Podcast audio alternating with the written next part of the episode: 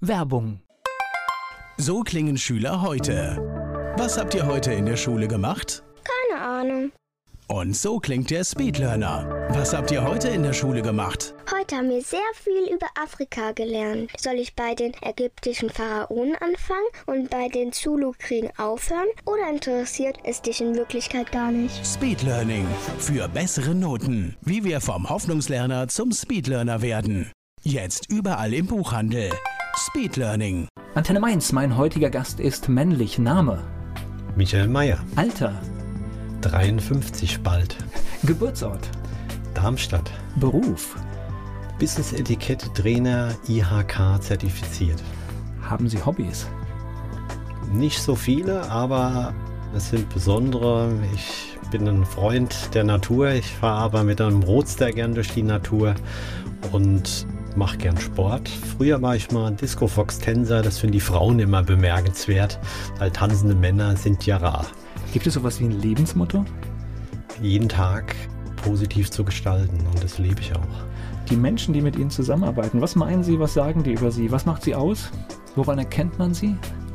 Ja, er ist, was er predigt, er ist höflich und gut gelaunt, ne? Sagen die Privatleute. Die Laune finde ich immer ganz wichtig, und ja, die beruflich ist authentisch, das, was ich am meisten höre. Michael Mayer ist Kniggetrainer und mein Gast hier bei Antenne Mainz.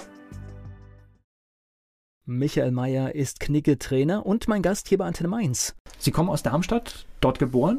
Leben Sie auch in Darmstadt, dort aufgewachsen? Ja, noch schlimmer. Ich habe oft gehört auf dem Karriereweg, Sie als Vertriebler, Sie sind ja gar nicht weggezogen. Man hat mich einfach nicht gefragt, das Hessenland als berufliche und Lebensbasis zu verlassen. Das heißt, heute lebe ich im Vorort und habe auch noch einen Zweitbezug zu Frankfurt, was ja immer bei uns Hessen mit als die Stadt verbunden wird. Was macht so eine Kindheit in Darmstadt aus? Was haben Sie da für Erinnerungen? Ja, gemischte, ne? Also einerseits bin ich kein reiner Städter gewesen. Das heißt, ich habe auch Vororte wieder Richtung Odenwald erlebt. Dann ist Darmstadt eine sympathische Stadt, weil du hast alles von der Stadt und es war der Mittelpunkt. Und gleichzeitig ist es aber auch nicht so groß wie Berlin, wo ich neulich war, wo man dann sich wieder unterscheiden muss. Ich gehe in den Teil und den anderen Teil besuche ich gar nicht, sondern es ist ganzheitlich. Ne? Ich hatte mal ein Büro in Darmstadt, deswegen kann ich mich an das eine oder andere erinnern. Darmstadt an sich, Innenstadt und so drumherum, habe ich furchtbar viel Verkehr in Erinnerung. Ich glaube, das ist auch heute noch so. Also die Ringe durch die Stadt sind ziemlich vollgestopft und sehr verkehrslastig. Aber was Sie gerade gesagt haben, ist es tatsächlich, ich kann mich dran erinnern, da gibt es dann irgendwie so eine Straße raus und auf einmal kommen die Villen und irgendwie ist man fast im Wald. Ja, und das ist wirklich ein Zufall. Wir haben vorher nicht drüber gesprochen. Ich habe tatsächlich mal in dem Komponistenviertel, wo jede Straße einen Namen eines bekannten Komponisten trägt, gewohnt, und das war wirklich eine schöne Zeit, weil sie diesen Umstand hatten. Hinten raus ist das Oberwaldhaus und 15 Minuten Fußweg und sie waren in der Innenstadt. War eine gute Zeit, war eine Mietwohnung und dann kam halt der Schritt zum Eigentum, was dann wiederum ins Vorort ging. Okay, das heißt, wo genau? Büttelborn, auch heute der Sitz von Knigge Benefit. Okay, auf alle Fälle schon mal sehr zentral, kommt man in jede Richtung, weil es natürlich eine schöne Autobahnauffahrt gibt. Das könnte aus dem Werbeprospekt vom Bürgermeister sein, der sagt, in allen 3 zentralen Städten inklusive Mainz bist du innerhalb von 10 bis 15 Minuten. Na, und trotzdem auch ein bisschen ländlich geprägt. Eigentlich ist es ja, das sind ja Vor- und Nachteile, die man... Absolut. Die Einheimischen, gab man eine Quote, sagen immer, es ist pro Einwohner die höchste Dichte an Kneipen. Da ist es zwar ein Titel, den ich gar nicht kannte, aber nur gut. Den haben sie wohl. Ne? Wenn das so ist. Wer schwach anfängt, kann besser werden. Ne? Habe ich auch bei der Bundeswehr dann später mal erleben dürfen.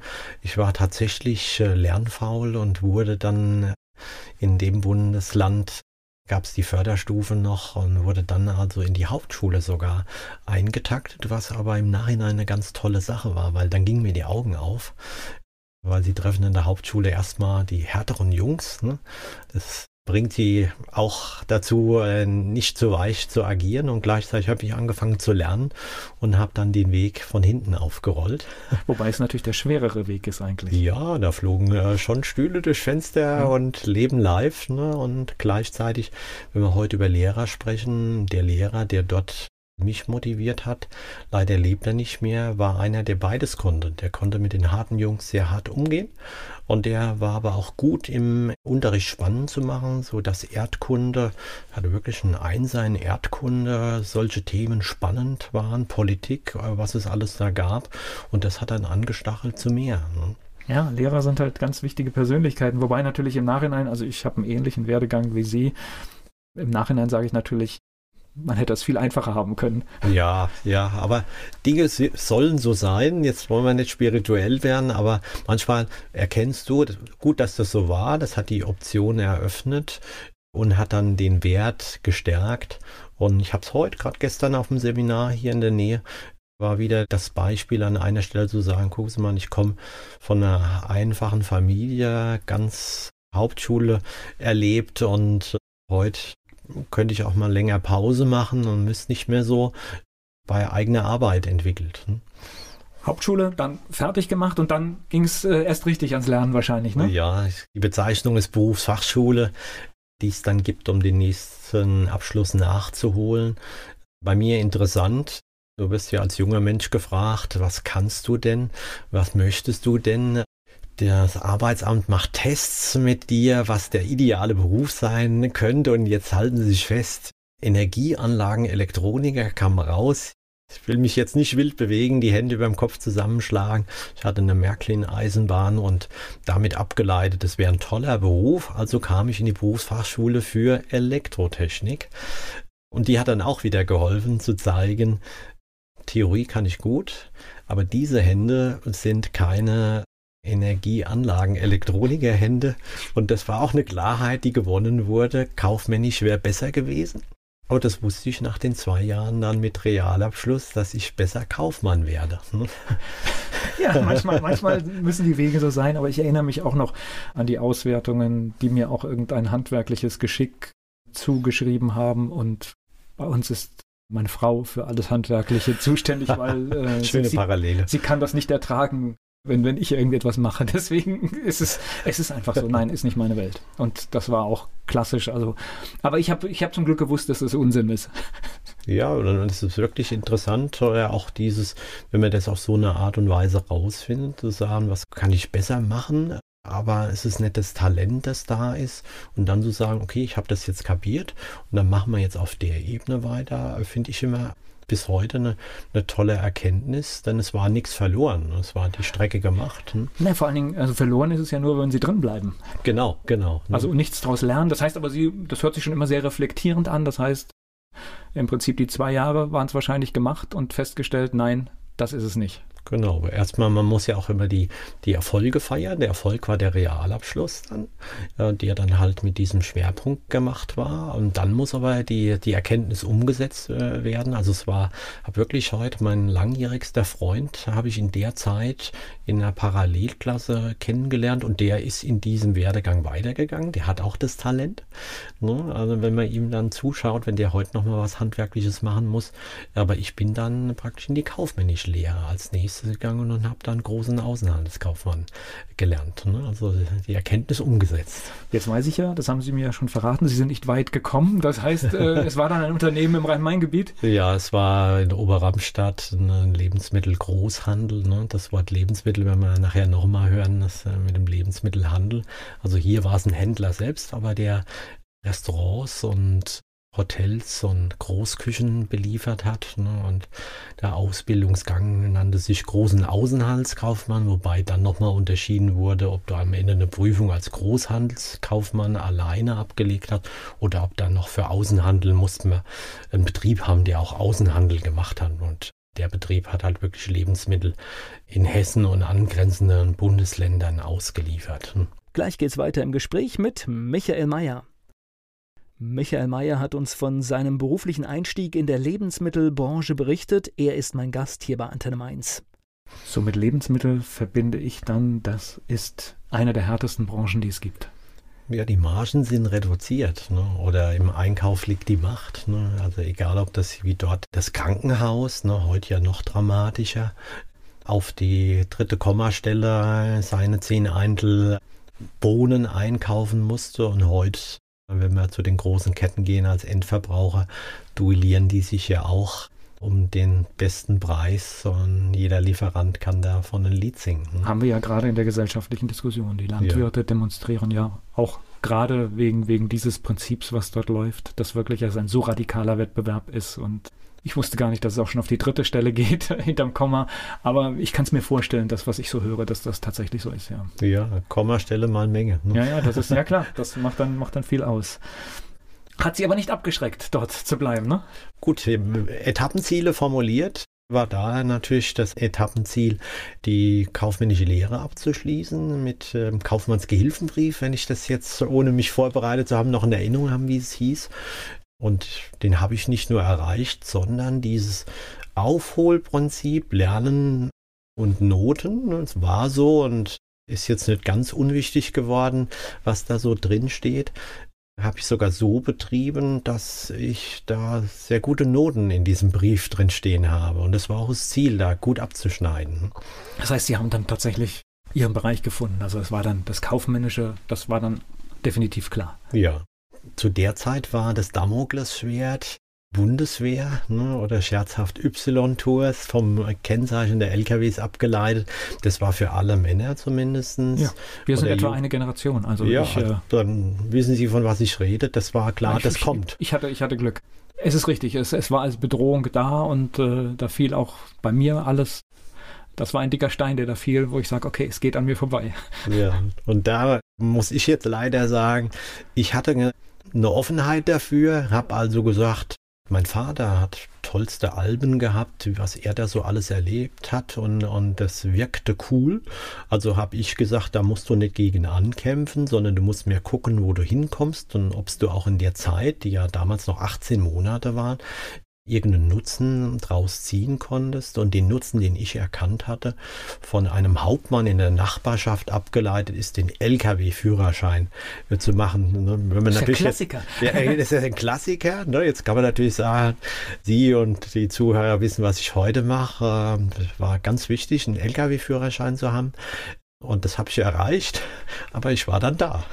Naja gut, aber ich sag mal, auf der anderen Seite ist es natürlich ja auch eine absolut gute Geschichte, sich etwas Positives rauszuholen, wenn man weiß, ich muss das jetzt 18 Monate machen und man holt noch eine Befähigung dazu, die man sonst nicht hätte. Ich finde, das ist eigentlich ist es klug. Ja, und ich kann auch aus Respekt sagen, mir wird es heute gar niemals in den Sinn kommen, einen LKW, der mit einem Zweiachshänger gerade die Straße blockiert, um rückwärts einzuparken, dem im Wege zu stehen, geschweige denn zu hupen, wenn er länger braucht, weil ich es üben musste und dann eine Führerscheinprüfung ablegen musste, einen Hänger mit 2 Achsen rückwärts an eine Rampe zu schieben. Und da gab es Menschen, die haben da 18 Mal versucht. Und diese Damen und Herren, muss man ja heutzutage sagen, schaffen das in einmal. Mein Bruder war das dann vom Beruf sogar lange Zeit und das sind so Randerkenntnisse, die du mitnimmst, weil du es mal gemacht hast. Ne? Na, wir sind ja schon fast in dem Thema, wo wir nachher hinkommen wollen, weil ich hatte jetzt gerade die Tage einen Beitrag gemacht, wo es darum geht, dass durch eine Umleitungssituation in einem Ort die Verkehrssituation massiv zugenommen hat. Und das ist dann halt so, aber die Begleiterscheinungen der Rücksichtslosigkeit, die zum Beispiel sich durch ständiges Hupen ausdrückt, die ist enorm und belästigt im Prinzip die Anwohner mehr als der Verkehr. Und das ist so der Moment, als ich das so gehört habe und dann guckt man selbst mal hin, mache ich denn alles im Straßenverkehr so richtig? Und ich habe aus diesem Gespräch etwas mitgenommen, da hat jemand gesagt, er gibt heute auch gerne mal die Vorfahrt, auch wenn er sie gar nicht hat. Ja, sehr gut. Das ist wirklich schon aus der Etikette, aus Umgangsformen. Die Psychologen würden uns Recht geben. Der Glückliche muss nicht Recht haben. Er kann auch jemand anderen mal Recht geben, wenn er mit seiner Situation zufrieden ist. Und vom Verkehr abgeleitet, mir ist es kürzlich in Frankfurt passiert, dass wirklich ich als Fußgänger den negativen Umstand hatte, dass ein Autofahrer einen anderen neben mir angehupt hat. Und was du da abkriegst, wenn innerstädtisch in einer Häuserschlucht einer einfach nur mal, weil Feierabend ist und der vor ihm sein Opfer ist, den dann anhupt, dann geht es gar nicht um die zwei, sondern wie Sie gerade berichtet haben, der unmittelbare und mit offenem Ohr kriegt den vollen Schall ab. Und wir sind ja auch nicht alleine. Also das heißt immer, klar, das ist jetzt eine Geschichte, die vermeintlich zwischen zwei Teilnehmern passiert, aber es stimmt ja nicht. Ja. Es sind ja ganz viele drumherum betroffen und das ist, glaube ich, etwas, was wir wieder alle lernen müssen und ich glaube, viel mehr Rücksicht. Aber ich glaube, das heben wir uns für später auf. Genau, das passt da voll rein. Ne? Lassen wir uns nochmal schauen. Das heißt, Bundeswehr absolviert. Überstanden, genau, ohne Schaden. Ja, richtig. In der Zeit schon überlegt, wie geht es dann weiter? Beworben noch als Soldat auf Bewerbungsurlaub. Sind Sie übrigens auch in der Region geblieben? Ja, ich war im Hinterland von Kassel, immer noch Hessen. Ne? Also nicht richtig weit. Ja, nicht richtig weit, aber immer noch weit genug, dass du halt dich organisieren musstest, wie du reist, ne? in der Zeit. Also auch wieder mit anderen arrangieren, wegkommen und von daher war natürlich auch da wieder nach Hause zu kommen, weil zwischen Kassel und Hinterland und in Darmstadt oder Frankfurt Umgebung sein, ist definitiv ein Unterschied. Ne? Ja, klar. Ja, ne? Und ja, Frankfurt, das gute Stichwort, Nestlé in Frankfurt war dann der Arbeitgeber, bei dem ich erzähle das sehr, sehr gern immer, noch als völlig unerfahrener junger Mann ohne Sakko in den Vorraum begeben habe, wo mich dann der Personalchef der Nestle-Tochter Allgäuer Alpenmilch für ein relativ neues Unternehmen für Hundefutter gecastet hat und ich feststellen musste, der Bewerber vor mir kam schön mit dem Nadelstreifenanzug raus, auch wenn das für den klassischen Außendienst ein bisschen ober dann war, aber der hatte einen Sakko an und dann habe ich es erstmal erkannt, wow, Kleidung. Bin reingerufen worden und aus irgendeinem Grund, ich vermute, es war der tiefe Preis, den sie mir zugestanden haben, als junger Mann mit dann gerade mal 19, haben die mich genommen als Außendienstler. Und gleich geht's weiter im Gespräch mit Michael Mayer. Knigge, das ist heute sein Thema.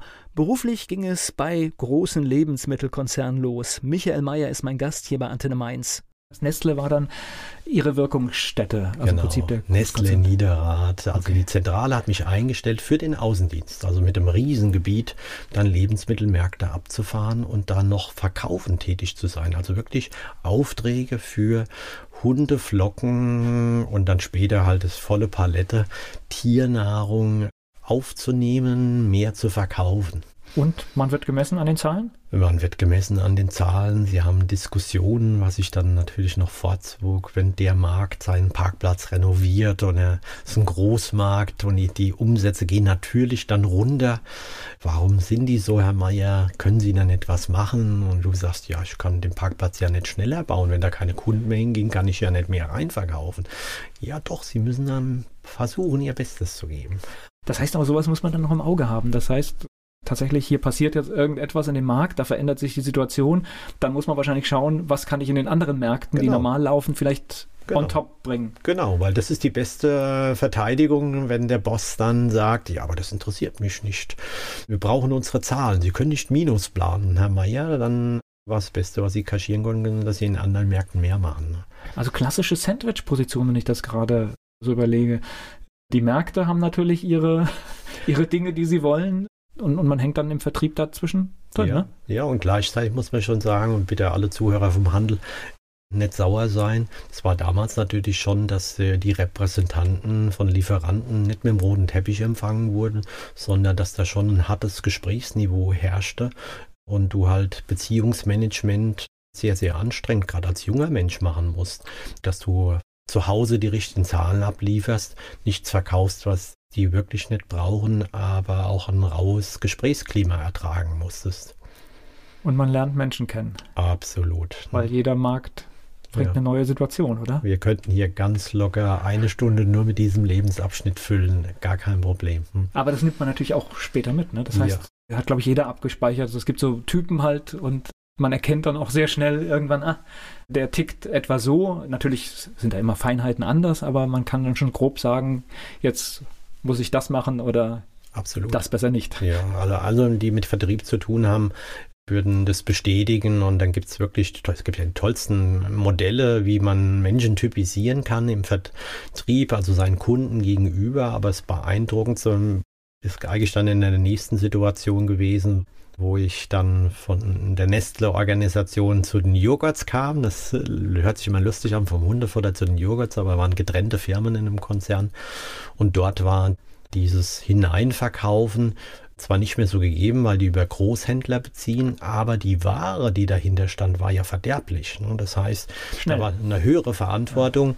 Und hier habe ich tatsächlich mal das Kompliment bekommen eines mitreisenden, hochrangigen Geschäftsführers, dass es ja wundersam sei, wie ich an einer Stelle plattes, aber herzlich derbes Gespräch liefern würde, an der anderen Stelle die soziale Ader der gegenüber agierenden Betriebsratsvorsitzenden, die aber diese grüne Ader hat, wir alle müssen gut zurechtkommen, und beim letzten dann mit eigengebauten Multiplan-Charts, wenn Sie das noch kennen, also Vorgänger von Excel, mit Grafiken argumentiert habe und dann dort den Erfolg anders generiert habe.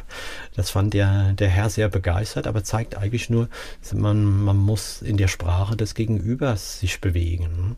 Ich spreche gleich weiter mit Michael Mayer. Die Lebensmittelbranche, das war viele Jahre sein berufliches Zuhause. Milchprodukte, Hundefutter. Michael Mayer war für vieles zuständig und ist jetzt mein Gast hier bei Antenne Mainz. Ist es eigentlich, wenn das Produkt ändert, ändert das irgendwas an der Arbeit oder ist es eigentlich egal? Also ich halte nichts von den Vertrieblern, die sagen, ich verkaufe auch Eifler Luft in Rheinland-Pfalz. Hat Vorteile oder Nachteile, das ist ganz klar. Und etwas, was in der Region, in einem Land einfach nicht gekauft wird, kann der beste Vertriebler nicht mit legalen Mitteln an den Mann bringen und gleichzeitig... Nicht nachhaltig. Nicht nachhaltig, genau. Ja. Beim Joghurt ganz schlimm. Eine Euro-Palette verkauft, machst du nur einmal, wenn der dir nicht verkauft. Beim nächsten Mal liste dich gar nicht mehr rein, wenn das zu viel ist. Und gleichzeitig ist die höchste Form, Menschen kaufen gern bei Menschen. Ne? Und dieser Spruch, auch im Millionengeschäftbereich, was dann später kam, da hat der menschliche Faktor immer noch eine Relevanz, dass man sich verlassen kann. Vertrauen ist ein großes Stichwort da. Ne? Ja, ich glaube sogar, es wird noch wichtiger. Ja, kann ich bestätigen. Wie lange haben Sie das gemacht? Die Station, ohne jetzt meinen Lebenslauf noch nominal vor Augen zu haben, waren es immer so 2 Jahresschritte, die man natürlich auch vertriebskarrierenmäßig braucht, hat natürlich auch was mit Möglichkeiten zu tun, und ich kann ganz klar sagen, mein Ziel war es, ins Key Account Management zu kommen, also Großkundenverhandlungen zu führen, und dieser erste Schritt und dann der zweite, bei den Joghurt-Leuten angefangen zu haben, war schon verhandelt mit der Option, wenn du das gut machst und in der Organisation wird einer der 6 Key-Account-Plätze damals frei, hatte ich die Zusage vom Vertriebschef, dann wirst du einer von mir werden. Und der Mann war aber so fair und hat gesagt, wenn die 6 sich bewähren und ich habe keine Stelle frei, du kommst in den Förderkader von Nestlé und dann gebe ich dir einen der anderen Gesellschaften weiter. Und das hat er dann am Ende auch versprochen, denn die Leute haben ihren Job gut gemacht. Und ich wurde dann der großen Maggi als Junior Key Accounter dann weitergereicht. Große Marke. Ja, das war damals die Nummer 1 im Konzern. Maggi war die größte operative Gesellschaft. Hatte früher jeder im Haushalt, sehe ich eigentlich ganz selten heute. Ja, die Regale waren auch riesig groß. Ja. Ich glaube, ich habe die Zahl noch im Kopf. Auch die waren natürlich so selbstbewusst, will ich nicht sagen, überheblich, dass sie den Joghurtmeier dann erstmal 3 Monate noch in ihre Außendienstorganisation gegeben haben, dass die mir mal richtig zeigen, wie das geht. Ne? Sie hören bitte die Ironie raus. Und dann durfte ich erst auf meinen Key-Account-Sessel, aber tatsächlich war dieses, dass man 330 Artikel, und wenn jemand Volllistungen in so einem Riesenmarkt hatte, da brauchtest du einen Spickzettel, welche Gesprächspartner und Plätze du aufsuchen musstest, um da Gespräche zu führen. Das war also schon ein großes Geschäft in allen Hierarchieebenen. Wann kam denn der Moment, wo Sie gesagt haben, nee, ich muss irgendwas anderes machen? Ja, mit dem Lebensmittelhandel habe ich dann noch sehr lange zu tun gehabt. Also ich war bei Maggi dann in Summe als Key-Accounter doch einige Jahre. Und da ging es halt einfach um die nächsten Hierarchieebenen. In dem Nestle-Konzern war es halt so, da musste man lang gedient haben, hat auch geringe Gehaltserhöhungen bekommen, um dann den Sprung zum Leitenden zu machen, einen Schritt zu haben. Das war also sehr genau bis zur Fahrzeugregelung runtergebrochen, und dann waren es die Personalberaterbranche, von der ich sehr viel halte, wo mich jemand abgeworben hat. zunächst mit einem Angebot, das dann aber keine gute Adresse war. Und das zweite Angebot, das dann kam, Sie könnten Key Account Leiter von Vileda in Weinheim werden. Da habe ich dann zugeschnappt, eine riesen Gehaltserhöhung in eine ganz andere Branche, Near Food oder ja eigentlich schon Non-Food, aber das oft auch im Lebensmittelbereich mit angeflanscht war mit Produktkategorien. Und so ging ich nach Weinheim, was sehr schön ist, wo Vileda ein Teil der Freudenberg-Gruppe sitzt. Gleich geht's weiter im Gespräch mit Michael Mayer. Michael Mayer ist heute Kniggetrainer. Beruflich war er für viele Konzerne tätig.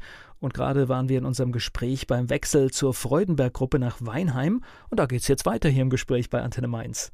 War natürlich von Ihrem jetzigen Wohnort so ausgesehen sehr gut gelegen, kein Thema, kann man gut hinschauen. Ne? Ich könnte jetzt frotzeln, dass ich glaube im ersten Monat vor verschlossenen Toren da stand, weil ich als Hesse nicht wusste, dass die noch einen Feiertag mehr haben, weil es ist ja schon ein anderes Bundesland und von daher war ich zumindest in ein anderes Bundesland gekommen. Das stimmt und tatsächlich auch ein anderer Menschenschlag. Ja. Gleichzeitig mit Recht, denn die Weinheimer sind ganz stolz auf ihren Marktplatz. Ne? Also wunderschön. Damals war natürlich der Unterschied zwischen Nestlé mit dem 13-stöckigen Hochhaus in Niederrad und dort einem Teil der Freudenberg-Gruppe, die auf dem alten Lackierfabrik ein altes Gebäude haben, war natürlich das schon erstmal eine Überraschung, in ein altes Gebäude zu ziehen und was ganz anderes zu machen. Aber die Schönheit der Stadt, die konnten wir beim Mittagessen oder beim Flanieren dann schon sehen. Ne? Wobei diese Freudenberg-Gruppe ist ja auch ein Riesenkonzern, der so unscheinbar daherkommt. Ne? Ja, das war eigentlich beeindruckend, zusammen mit die Freudenbergs, was die alles machen. Ich habe kürzlich in der Manager-Lounge die aktuelle Weltweit-Chefin, die ein neuer Schlag darstellt, kurz kennengelernt und dann kann man sagen, ja, die hat dann nochmal die Zahlen genannt, was die Freudenberg-Gruppe ausmacht. Die waren groß, aber der Teil Vileda war und ist heute immer noch überschaubar. Ne? Das heißt, in Weinheim war ihr Wirken wie lange? Das waren dann 4 Jahre. Ich sage immer, hart verdientes Geld. Ne? Karrieremäßig natürlich ein klarer Schritt. Also vom Key-Account-Leiter dann relativ schnell zum Business-Unit-Leiter. Also eine ganze Truppe, die eine Unit, die man da gebildet hatte für Drogerien und Supermarktkunden, dargestellt hat, waren 4 Jahre. 4 Jahre dann halt, weil man macht ja Karriereschritte, um dann nicht Zeit oder zurückzugehen, sondern dann wieder einen adäquaten nächsten Schritt zu finden. Also war ich 4 Jahre dort mit harten Kämpfen in einem rückläufigen Markt. Habe aber auch viele Weggefährten dabei kennengelernt und habe teilweise später welche sogar nachgezogen. Sind Sie ein Stratege in diesen Dingen? Ich war damals natürlich ein wenig klar Karriere planen, aber ich glaube, um zumindest von Feedback sagen zu können, ich war keiner dieser völlig Verbohrten, die nur über ihre Karriere gesprochen haben. Aber Arbeiten hat natürlich einen hohen Stundenanteil eingenommen, viel Freizeit manchmal geopfert.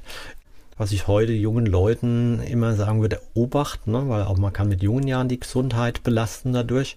Aber es war nie so, dass ich völlig verbissen war. Also der Mensch, dass das Drumherum stimmte, war schon wichtig. Ne? Und in der Station war dieses Unternehmen, die sinkende Umsätze haben, das ist leider so eine Logik, die beißen. Ne? Die beißen auch im Monat. Ne? Und wir hatten da eine Zeit, dass da viel Druck war, Umsätze und ein Ergebnis zu machen.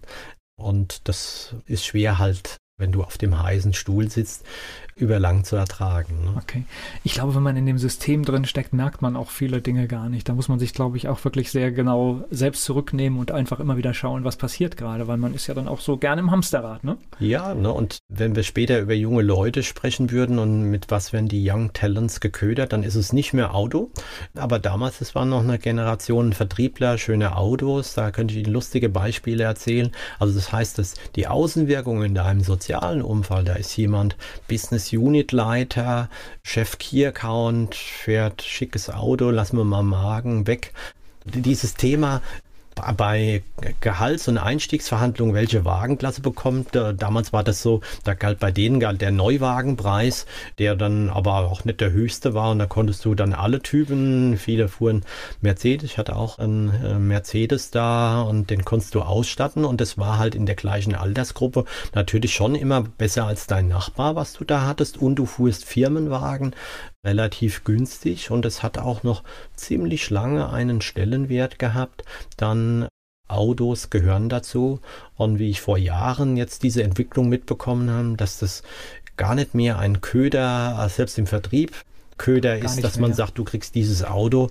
Ein Siemens-Kollege hat mir so doll erzählt, die sagen da, was will ich denn mit dem Auto? Ihr Auto können sie behalten. Ne? Ja. Ich habe Carsharing, ich habe das, aber sagen Sie mal, was, wie ist die Kantine? Was gibt es denn da noch drumherum? Oder kriege ich eine Bahncard? Kriegst die größte Bahncard. Ja, genau, sowas passiert dann tatsächlich. Ja, aber das war da noch dabei. Und das macht dieses Hamsterrad, wie Sie es genannt haben, dem Arbeitgeber leichter, das gut geschlossen zu halten, die Leute am Rad zu drehen. Na, ich kenne es noch aus meinem Business-Kontext, dass tatsächlich es früher auch so war, man hatte den Termin bei einem Unternehmen und dann hat man sehr wohl geschaut, mit welchem Auto fährt da gerade jemand vor. Ja. Das ist heute zum Glück weg, aber das war tatsächlich so, dass man auch, wenn man selbstständig ist in dieser Zeit, dass man sich Autos geleistet hat, die man eigentlich gar nicht gebraucht hat. Ja. Ja, und gleichzeitig ist es witzig, gestern bei dem Seminar, wo nur Unternehmer über einen Mittelstandsverband da waren, war auch die Fragestellung, wenn das Auto dreckig innen, außen daherkommt und ich konnte schildern und würde heute auch noch einen Haken dran machen. Es gibt diese Situation, du fährst zu dem Neukundentermin, zu dem Entscheidertermin und die andere Seite kann ja aus unserer Generation sein und du siehst durch ein Fenster, dass da einer mit einem völlig versifften Auto kommt, kippt noch den Müll vor der Tür aus, dann behaupte ich, macht es heute, es macht noch was mit den Betrachtern, ne? Weil niemand sagt, der lebt wie ein Messi in seinem Auto, putzt es niemals, fährt auch noch was Verbeultes an. Aber jetzt glaube ich ihm, dass er in allen anderen Dingen, die ich mit ihm vorhabe, völlig sortiert und aufgeräumt ist. Also Minimum einen Einfluss, einen leichten hat es in einem kleinen Maße noch. Aber niemand verlangt mehr, dass diese Sternmarken und welche, die muss er unbedingt haben. Da gibt es andere, die man dann als zulässig empfindet. Gleich spreche ich weiter mit Michael Mayer. Michael Mayer hat viel über die Lebensmittelbranche erzählt. Er ist mein Gast hier bei Antenne Mainz. So, heute machen Sie was ganz anderes. Was ist denn passiert? Wie sind Sie denn da hingekommen? Ja, über eine weitere Station, dass ich den Lebensmittelhandel dann nicht verlassen habe, sondern von einem Unternehmer, der die Treueprogramme weltweit im Lebensmittelhandel macht, der hat mich dort weggeholt bei Vileda und mit einem Investment in einen Menschen, der damals schon erfolgreich, aber nur Millionär war, an einem Büro, das nicht aussagekräftig war, kam ich in die Loyalty-Welt, die ich 13 Jahre begleitet habe und sogar noch mit der heutigen Unternehmung im Mandat Verhandlungen geführt habe, was meine Kunden sehr schätzen, dass ich immer noch in der Praxis bin. Dort habe ich eine neue Seite erlebt, Top-Level-Verhandlungen und bin heute dadurch in eine gute finanzielle Situation gekommen, weil wir sehr, sehr erfolgreich waren. Und in dieser Zeit kam der Impuls, nachdem Sie gefragt haben, denn ich hatte zwei sehr geschätzte Mitarbeiter, bei dem ich aber Auffälligkeiten hatte, bei dem einen in der Kleiderordnung, der andere hat ein bisschen lässigen Gang gehabt, sodass ich in völliger Freiheit über Trainingsbudgets entscheiden konnte, jetzt mal so einen Kniggetrainer oder Kniggetrainerin zu bestellen. Habe 3 angerufen oder 3 angeschrieben, habe den sympathischsten gebucht, der preislich auch noch fair war. Nicht wissen, dass das der Gründer der Knigge-Akademie, die heute die Deutsche Knigge-Gesellschaft mit weiteren Trainern bedient, den Dr. Klein gebucht habe, war angetan von ihm, habe gedacht, ich weiß sehr viel. Dr. Klein hat uns gezeigt, wie lustig ein Knigge-Seminar sein kann, wie wichtig es für den Beruf ist. Und ich als Chef habe gemerkt, ich weiß noch nicht einmal 50% der aktuell gültigen Umgangsregeln. Habe mir das gemerkt, dass das mal was wäre, wenn ich es mal gepackt hätte, nicht mehr wüsste, was ich machen sollte. Das könnte meins sein. Und heute bin ich bei Ihnen und bin tief drin. So passiert das. Ich merke tatsächlich, wenn mir jemand vor 15 Jahren irgendwas von Knigge erzählt hätte, hätte ich daher vielleicht hingehört, aber es wäre rein und raus gegangen. Heute taucht es immer häufiger auf und heute schaue ich immer interessierter hin und stelle fest, dass wir tatsächlich heute mehr mit Umgangsformen machen müssten, als wir eigentlich tun. Ja, der Bedarf war schon immer da. Er ist heute präsenter, will ich es mal so nennen. Ich habe das Gefühl, es sind so ein paar Schranken gefallen, die tatsächlich mit Umgang mit dem anderen zu tun haben, die wir, glaube ich, wieder reinholen müssen. Umso wichtiger ist es, glaube ich, dass wir Dinge lernen und auch neu entdecken, wie gut es eigentlich ist. Also ich habe eine schöne Geschichte, ich glaube, es war Claudia Roth von den Grünen, die Regeln des Bundestages am Anfang sehr kritisiert hat, das Protokoll, das es gibt. Heute sagt sie im Interview, wie nützlich das Protokoll ist, weil es natürlich, wenn es eine Auseinandersetzung gibt, es klare Handlungsweisen gibt, wie man miteinander umgeht. Sehr gut. Und sie hat gesagt, wie wichtig das dann doch ist und was es dann mit Menschen macht. Ja, also wir müssen gar nicht in die Steinzeit gehen, um zu sagen, wie schlimm war das, wo man nicht aufeinander aufgepasst hat durch Regeln. Also Regeln sind ja ein Konsens, ne, einer Gesellschaft. Und das war in allen Epochen so, dass der Knigge hat ja wirklich damit angefangen und hat gesagt, ich möchte, dass diese Zweiklassengesellschaft, Adlige und andere, die teilweise nicht mal im Raum reden durften, dass man Regeln für alle schafft. Im Übrigen in jedem Land der Fall gewesen, dass es da einen gab, der da den Vorschub gemacht hat. Und wenn wir heute gucken, ja, sie benehmen da was wahr, dass durch moderne Kommunikationsmittel und technische Entwicklung viele Einflüsse da sind, die Menschen enthemmen. Wenn ich aber noch ein Stück zurückgehe, war ja auch schon der Schritt, es gibt mobile Endgeräte, schöne Bezeichnung, und du hast nicht mehr das, du bist überall erreichbar. Also schon verändern sich Menschen, wie sie damit umgehen. Heute haben wir die tragbaren Telefone, die ganz tolle Dinge uns helfen können. Aber die sind dann wieder eine Ablenkung zwischen Beziehungen und Menschen. Und da gab es ja erstmal keine Regeln. Und heute trainieren wir moderne Helfer als Baustein im Basisseminar.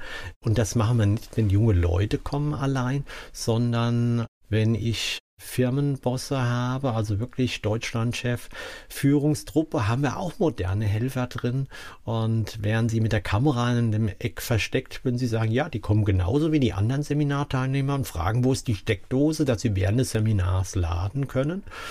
Und dann hast du schon die erste Pointe und kannst sagen, ja, nachher, wenn wir oder morgen zu modernen Helfern kommen, gucken wir mal, wer der Chef ist, ihr Gerät oder sie. Hm. Das heißt, diese Umgangsregeln miteinander, die müssen auch immer wieder angepasst werden an die gesellschaftliche und an die technische Veränderung. Und jetzt steigen wir doch da gleich mal mit ein, weil das ist ja etwas, ich halte auch regelmäßig Vorträge und das, was ich jetzt kritisiere, mache ich aber auch, gebe ich offen zu. Also ich erwische mich auch, dass ich manchmal im Publikum sitze und ich höre zwar zu, aber nebenbei schaue ich dann doch mal in die E-Mails oder schreibe noch schnell eine Nachricht, von der ich meine, dass sie wichtig ist.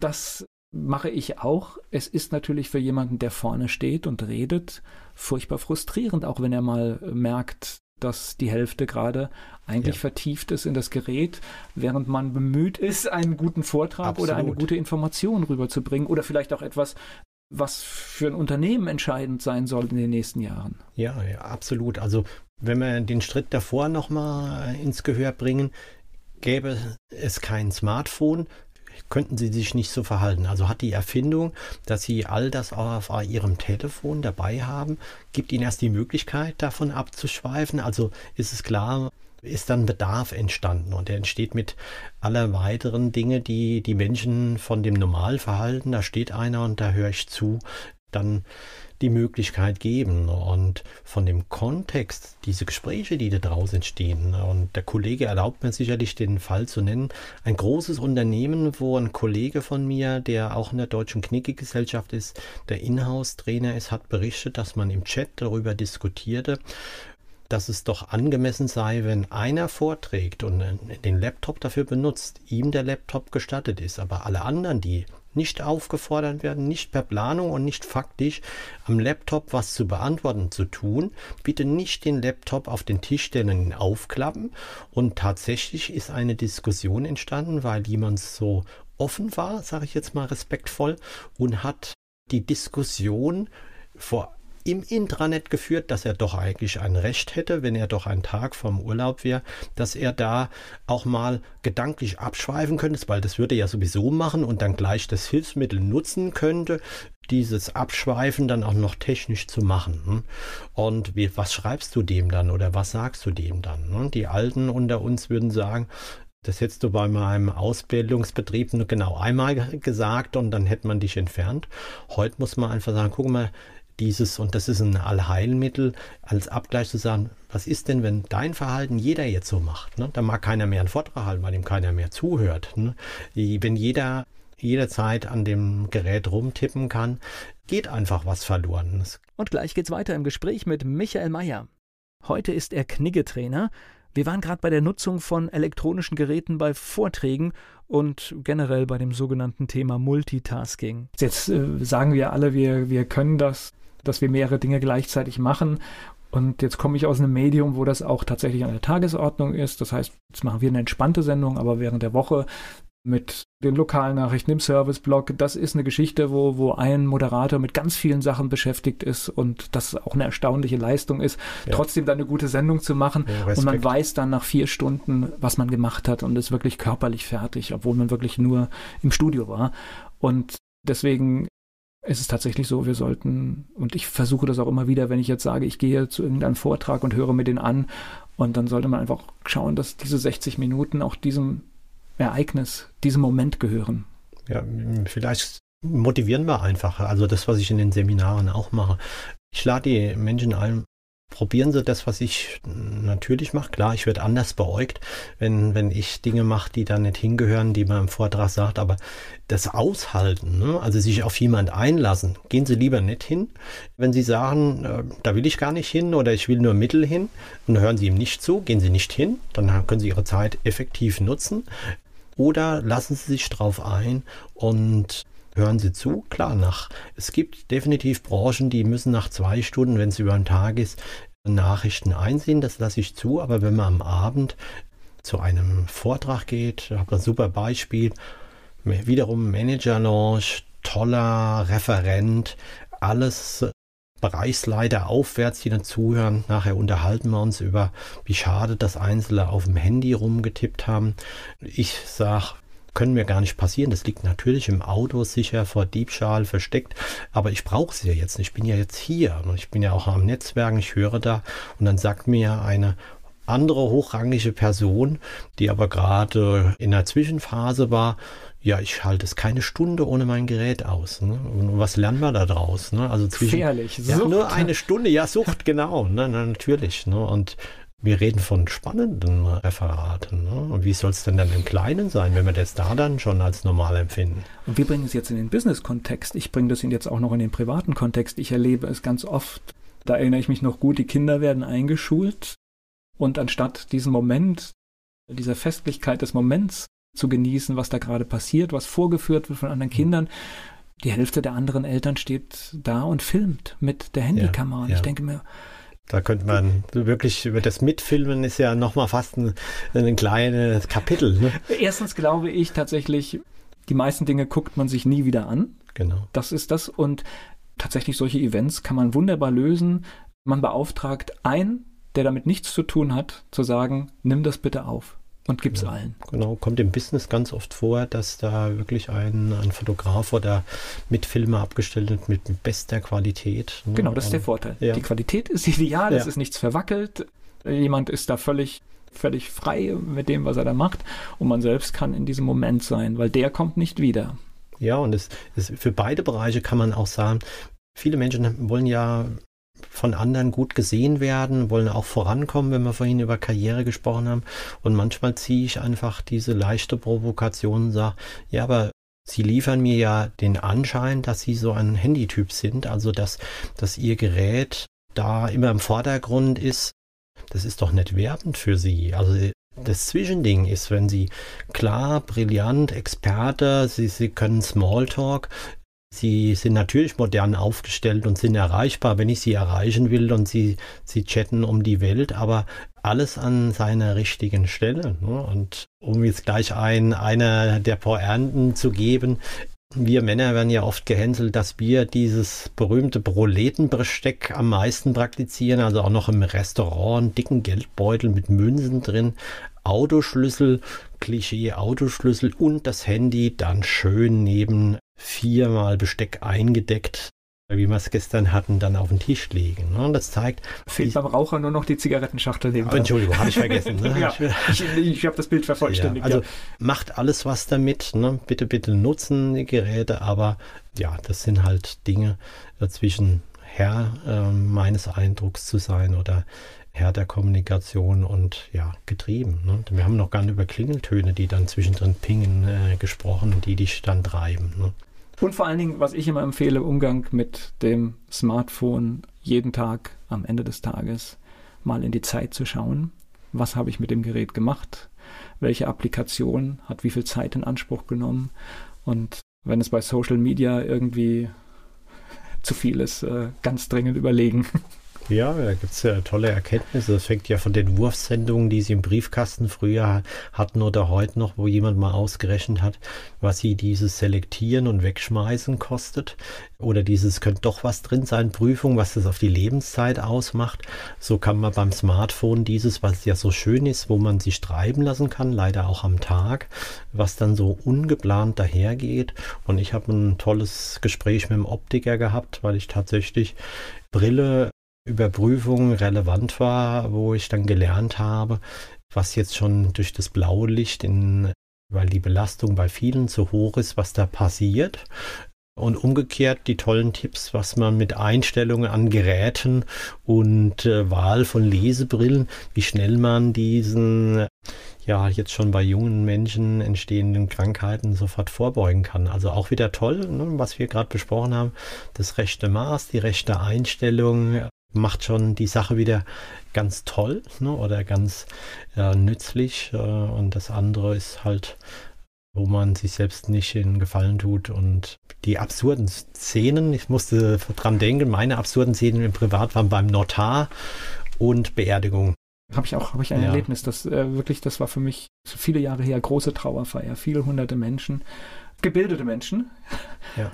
Und ich weiß nicht, wie oft in dieser Stunde das Telefon geklingelt hat. Ja. Und ich kann es nicht verstehen. Das ist der Moment, wo ich sage, kein Anruf kann in diesem Moment wichtig sein. Ja, sie toppen es ja noch. Ne? Also bei mir war die Wahrnehmung, als mein Vater verstorben ist und wir in der Trauerhalle waren, war es so still, also bevor die Trauerfeier begann, dass sie mit deutlichem Abstand die Kerzen haben knistern gehört. Eine enorme Atmosphäre, also was dem angemessen war, ne? Stille kann auch gut tun.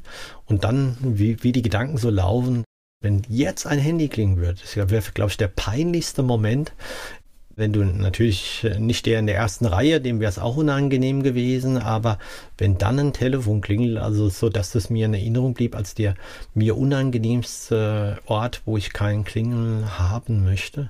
Auch hätte man vibrieren, weil du hast halt wirklich, ich glaube, das waren 12 Meter Entfernung, wo du die Kerzen, die Flackerbewegung gehört hast. Ne?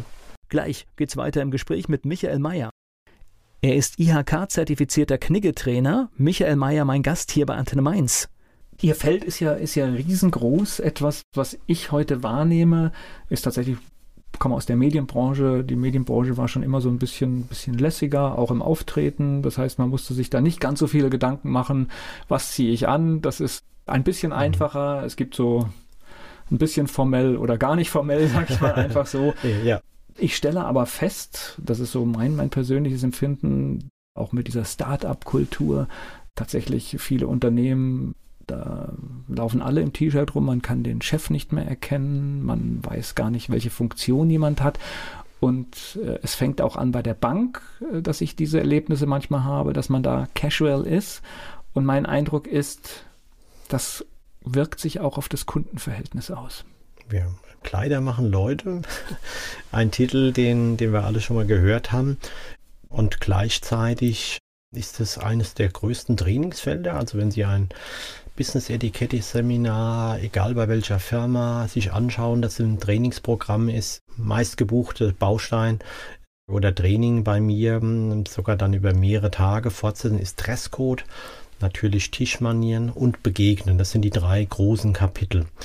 Die Aktualität hat auf eine andere Art nicht abgenommen und gleichzeitig würde ich sagen, es hat trotzdem Bedeutung bekommen, weil die Diskussionen, ne, ich zehre auch wieder von der Runde gestern, es wird immer diskutiert, genau dieses, wer hat eine Lockerung gemacht, da wird ein bestimmtes Unternehmen genannt, wo der CEO die Krawatte abgelegt hat. Sie haben jetzt ein schönes Beispiel genannt und gleichzeitig ist aber diese Wirkung gar nicht, die entfällt ja nicht. Das heißt, wenn jemand eine Erwartung hat an einen Anlass, an eine Situation Und er wünscht sich jetzt den kompetenten Gesprächspartner oder den guten Gast in einem bestimmten Erscheinungsbild zu haben. Und der kommt dann an der Stelle, wo der es erwartet hat, ganz anders. Dann ist er in einem gewissen Maße von klein bis riesig enttäuscht.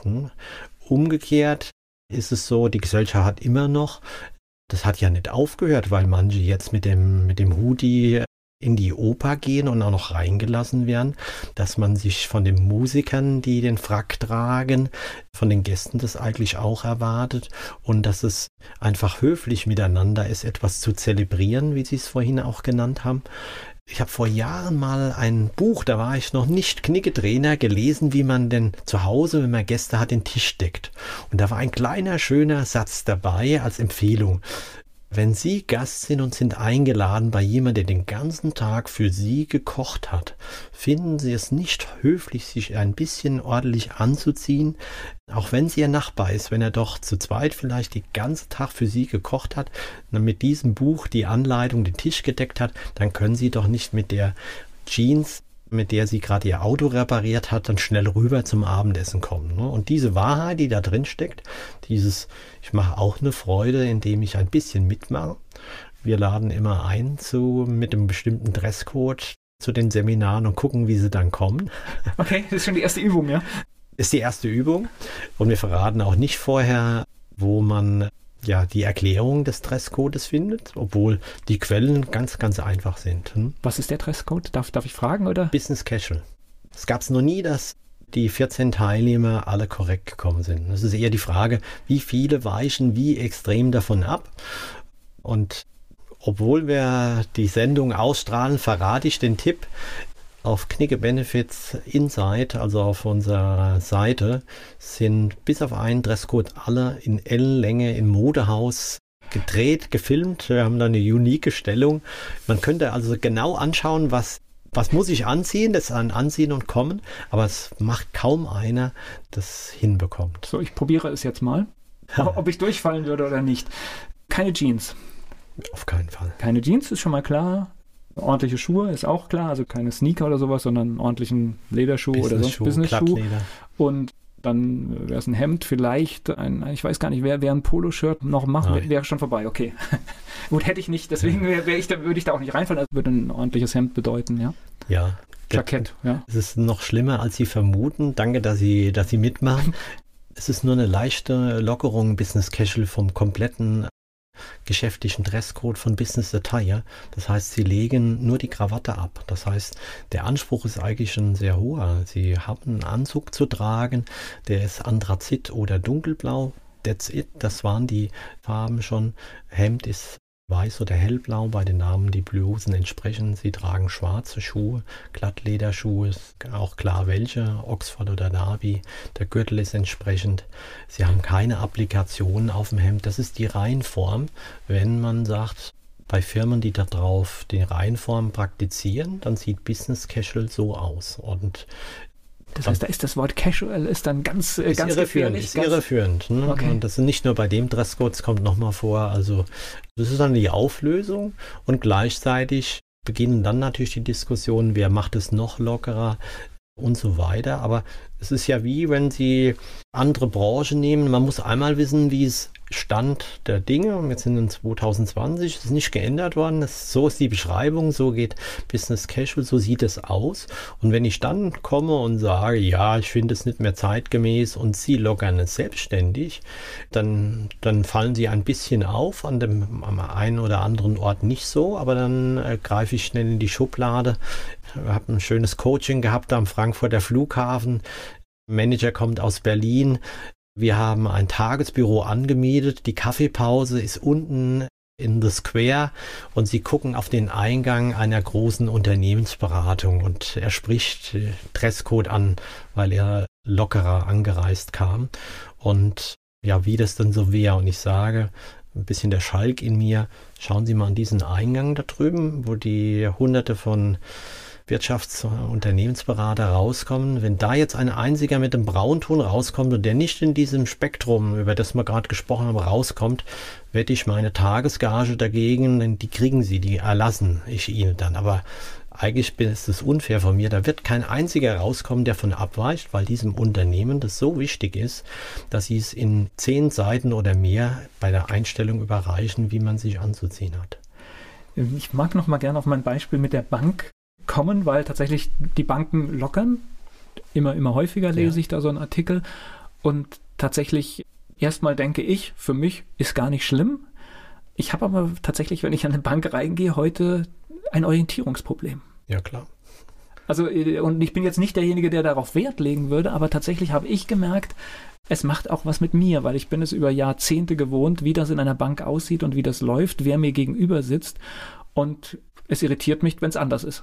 Ja, ich meine, wenn wir in die Tiefe einsteigen, Etikette geht um Höflichkeit, Wege zu bereiten, zu verbinden, Gesellschaft beisammen zu halten.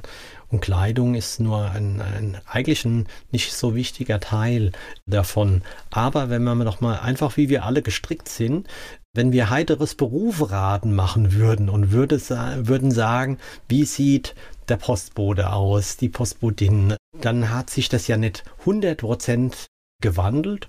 Und dieses, der Banker sieht jetzt aus wie der Webdesigner, da sind wir ja noch gar nicht, ne? Und ich weiß auch gar nicht, ob man dahin wollen. Also das heißt, eine Branche gibt sich ein Erscheinungsbild, das hat manchmal was mit Ordentlichkeit zu tun, im anderen Fall hat es was mit Offenheit und Kreativität zu tun und von daher finde ich es überhaupt nicht schlimm, wenn wir in 10 Jahren uns hier wieder treffen und die Finanzbankbranche immer noch einen Anzug trägt und dieses, dein Geld ist bei uns gut aufgehoben, dein Lebensplan ist gut aufgehoben und dafür geben wir uns die Ordnungen der Kleidung, dann machen sie ja nichts falsch, sondern sie spielen mit einem Bild, das wir lange hatten und eigentlich noch haben. Jetzt gehe ich nochmal auf das Business Casual zurück. Wenn ich jetzt tatsächlich aus irgendeinem Grund, ich lese jetzt nicht nach, was es bedeutet. Wenn ich dann aber im Business-Auftritt käme, wäre das besser, als irgendwas wegzulassen. Ja. Und also lieber overdressed, sage ich jetzt mal, als zu wenig. Ja, eine Krawatte, die sie anhaben und sie sind der Einzige und finden, ja, das haben sie wohl falsch gelesen oder müsste es sein, können sie abnehmen, weil sie sagen, das ist ein verbindendes Treffen. Ich möchte nicht herausstechen. Man kann hier in beide Richtungen rausstechen und kann zu fein angezogen sein. Also das ist, mir geht es persönlich so. Ich möchte nicht auffallen wie ein bunter Hund, auch wenn man natürlich an einen Kniggetrainer nochmal genau guckt. Gestern habe ich selbst die Gabel beim ganz tollen Gespräch falsch rumgedreht und es hat jemand gesehen. Oh je. In dieser einen Sekunde, toller Beobachter, toller Manager. Und ich konnte nachher als Erklärung sagen, jo, ich bin ein Mann, ich habe 2 Fragen gleichzeitig gestellt bekommen und muss wohl da die Gabel falsch gelegt haben. Also so ist es in dem Erwartungsbereich. Im Zweifelsfall war es ein Test für die Teilnehmer. Ja, aber bestimmt. Ne? Ja, also möchte ich nicht auffallen und das ist bei der Kleidung definitiv so dieses, wie setze ich sie ein, wenn es unbewusst ist, dass jemand einfach sich nicht sorgt und dann auffällt und dann vielleicht auch aneckt, dann ist es schade. Hm? Ja. Also ich habe im Bekanntenkreis jemanden, der auch in der Beratung ist und sein Statement ist es halt, er ist immer im Anzug und Krawatte, egal. Also ja. So geht er auch in den Baumarkt und das ist halt so. Ja, und ein Freund und Kooperationspartner von mir ist Maßkonfektionär, den Sie auch kennen und der erzählt toll die Geschichte, dass er mit jungen Jahren schon die erste Krawatte gekauft hat. Also Krawatte, wirklich ein schönes Stück, mit dem sie einen Anzug zieren können, ihr Outfit nochmal krönen. Und es gibt diese Menschen, so kommt die Herleitung. Und die sagen, ich mag sie nicht, aber bei einem Unternehmen die Business Attire unter der Woche empfehlen, dann soll er sie bitte passend aussuchen, die Hemdkragenweite, dass er keinen Druck empfindet und dann ist es auch wieder gut. Hm? Gleich geht's weiter im Gespräch mit Michael Mayer. Business-Etikette, das ist seine Mission. Michael Mayer ist Kniggetrainer und mein Gast hier bei Antenne Mainz. Wie ist Ihr Eindruck? Ist das gerade mit der Kleidung, ist das schwieriger geworden heute?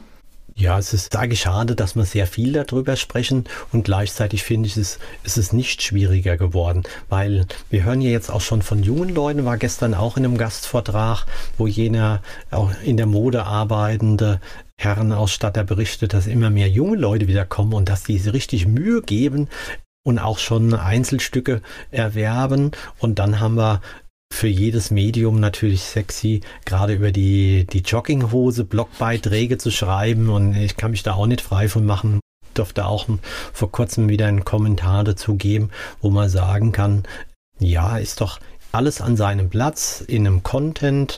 Wir könnten jetzt eine schöne Matrix aufzeichnen, richtig und falsch gibt es nur dann, wenn im Content mit bestimmten Personen da es nicht passend ist. Also alles kann zur rechten Situation passen. Eine Jogginghose, die nie zum Sport kreiert wurde, hoch anspruchsvoll ist bei kreativen Menschen auf einer kreativen Gala, kann überhaupt nicht auffällig sein in einem Kontext. Und wenn wir beide, der wir sehr wahrscheinlich nur alte, gebrauchte Dinge haben und versuchen das auch mal an der falschen Stelle, fallen wir ohne Ende auf, ne? Wenn wir ja so komisch zu einem Event kommen. Jetzt haben wir uns vor kurzem auch bei einem Empfang getroffen, der Wirtschaft, und ich durfte da auch ein kleines Interview führen vor dem Podium und habe dann auch meinen Blick auf das gesamte Publikum geworfen und jetzt war das ein Empfang und es war aber alles dabei. Ja. Also ich habe alles gesehen, vom klassischen, jemand, der im kompletten Business-Outfit war, aber auch jemand, der ganz leger da war. Jetzt habe ich natürlich einen Vorteil. Ich habe just den Organisator gestern gesprochen und habe von ihm ein Statement gehört, dass er für seine eigenen Mitarbeiter einen Standard definiert hat. Und wenn ich Sie jetzt fragen würde, haben Sie die mit Anzug und Krawatte gesehen, dann würden Sie das bejahen. Aber für die Gäste wiederum gesagt, denen gibt er die Freiheit. Jetzt kann ich sagen, ich war neu in diesem Kreis. Mir war das nicht bekannt. Ich bin natürlich, weil es ein Neujahrsempfang war, habe mich an Neujahrsempfang, an Oberbürgermeister und allem orientiert und bin dementsprechend in Business Attire gekommen, was natürlich auch meinem Beruf sehr schmeichelt. Und umgekehrt könnte ich Ihnen andere Bereiche nennen. Zitiere mal wieder die Vortragsform des Manager-Magazins. Dort sehen Sie im Kleingedruckten der Clubregeln oder dieser Vereinsregeln, dass da drin steht, wir bitten darum, mit Business Attire zu erscheinen. Und dann ist tatsächlich dort der Lockerungsgrad, dass jemand das überlesen hat, ist dann minimal. Aber wie geht man jetzt so um? Also ich habe das Mittelding gewählt, unten leger und oben normal, weil ich halt auch wusste, was passiert. Ist das dann okay oder ist das... Ja, ich möchte nicht hier einen sklavischen Eindruck zeichnen, aber wenn wir erstmal von diesem Rahmen gucken, der Veranstalter sagt das. Also warum soll das nicht gelten für Sie? Also durften sie so kommen, wie sie sich wohlfühlen. Sie sind ja auch ein bisschen, oder für mich jetzt schon nach kurzer Zeit eine Marke. Und das war überhaupt nicht anstößig für mich.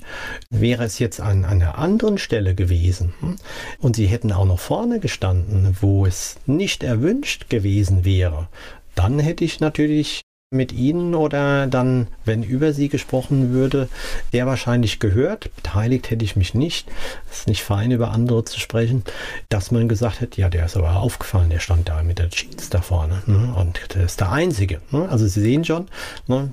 Wieder gleiche Menschenmenge, Sie stehen vorne, aber der einladende oder der gewünschte Rahmen wäre ein anderer, kriegt es eine andere Bedeutung. Ne? Okay, also ich hatte keinen Rahmen, deswegen habe ich das so bestmöglich gedacht, wie ich sage. Ja, und ich liefere noch die Bestätigung vom Veranstalter, ne, okay. Was ein Zufall natürlich war, dass er das gestern da erzählt hat. Ja, aber es ist tatsächlich, das ist das, wo ich sage, wo ich das Gefühl habe, manchmal ist es schwierig, weil tatsächlich auch Theater haben Sie genannt, dort finde ich alles. Und früher gab es einen Rahmen, der eigentlich klar war. Ja, und um auf die Höflichkeit nochmal abzuzielen und sollten die zwei Betroffenen das hören, die müssen gar nicht böse sein, weil ich ein positiver Mensch bin. Ich habe irgendwann mal den 50. Geburtstag gehabt. Ich habe vorhin berichtet, dass ich knapp drüber bin. Und dann haben andere sich gesorgt, wie feiert denn der Michael? Und Dem Michael war der Geburtstag noch nie ganz wichtig. Also habe ich mich zwangsläufig nur damit beschäftigt und habe einen schönen Ausweg gefunden. Ich habe den an einem meiner Lieblingsorte in Bad Trieburg, in einem tollen Hotel, wo ich viel zum Entspannen schon war, ein toller Kurpark. Also habe ich gesagt, ich miete da den kleinen Saal, aber der ist so ein bisschen barock angehaucht. Fand ich nicht schlimm. Und habe dann gefragt, habe eine witzige Einladung geschrieben, wenn ihr zufällig da seid, würde ich euch gern zum Abendessen einladen, um das wirklich klein zu halten. Und weil jeder vom Business-Etikette-Trainer, oh Gott, was muss ich da anziehen, habe ich nur Smart Casual, also den kleinsten anlassbezogenen Dresscode gewählt. Und in dem lässt man einfach nur die Blue Jeans weg, also man darf eine Chino anziehen, man hat ein Hemd an, vielleicht ein Sakko, aber ja, passt schon dazu. Also nicht mehr. Und weil ich gelernt habe über die Jahre, man darf niemandem verbieten, Geschenke mitzubringen, was bekannt war, Michael braucht man nicht zu schenken. Und jetzt hat er noch alles.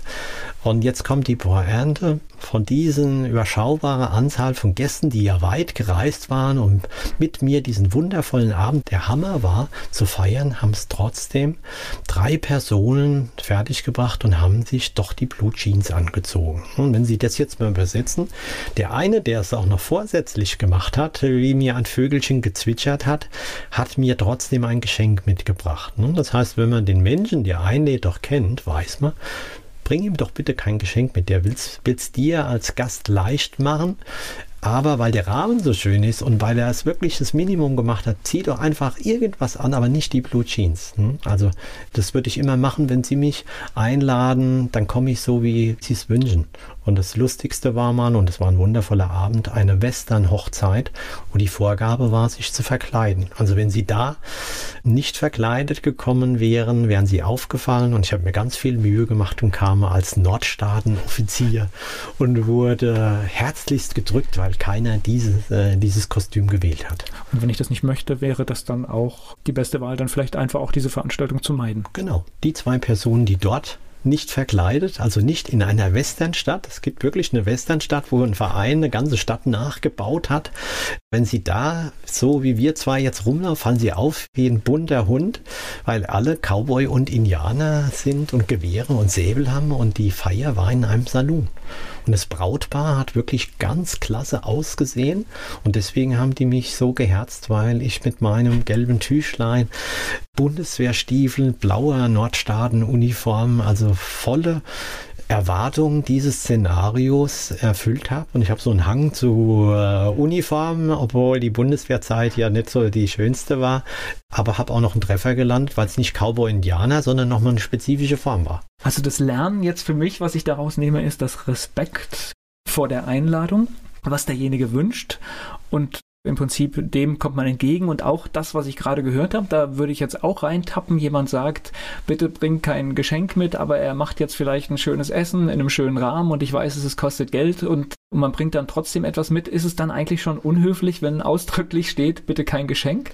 Man macht diesen Zusatz, den ich früher gemacht habe, das so explizit zu unterstreichen, das macht man nicht, weil es Menschen gibt, die schenken von Herzen und gern. Das war mein Learning über die Jahre oder in meiner Ausbildung als Etikette-Trainer.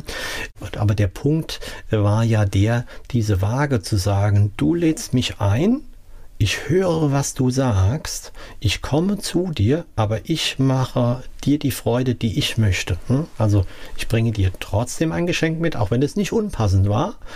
Das ist in Ordnung. Das Geschenk wäre in Ordnung gewesen. Aber zu sagen, ich höre, dass du dieses Minimum, lass bitte mal die Blue Jeans daheim, das mache ich nicht. Ich komme zwar zu dir, aber ich mache es nicht. Und das können wir jetzt mit Tischbeispiel. Ich bin ein Gast, aber ich bin ein Gast mit Kanten und Ösen. Und das könnte man weitertreiben, wo dann jemand sagt, ja, an dem Platz bleibe ich nicht sitzen. Es ist zwar keiner mehr frei, aber ich bin ein guter Gast. Ich mache mal richtig Rabatz jetzt hier. Also wo ist immer das Ende, ist die Frage. Gleich geht's weiter im Gespräch mit Michael Mayer.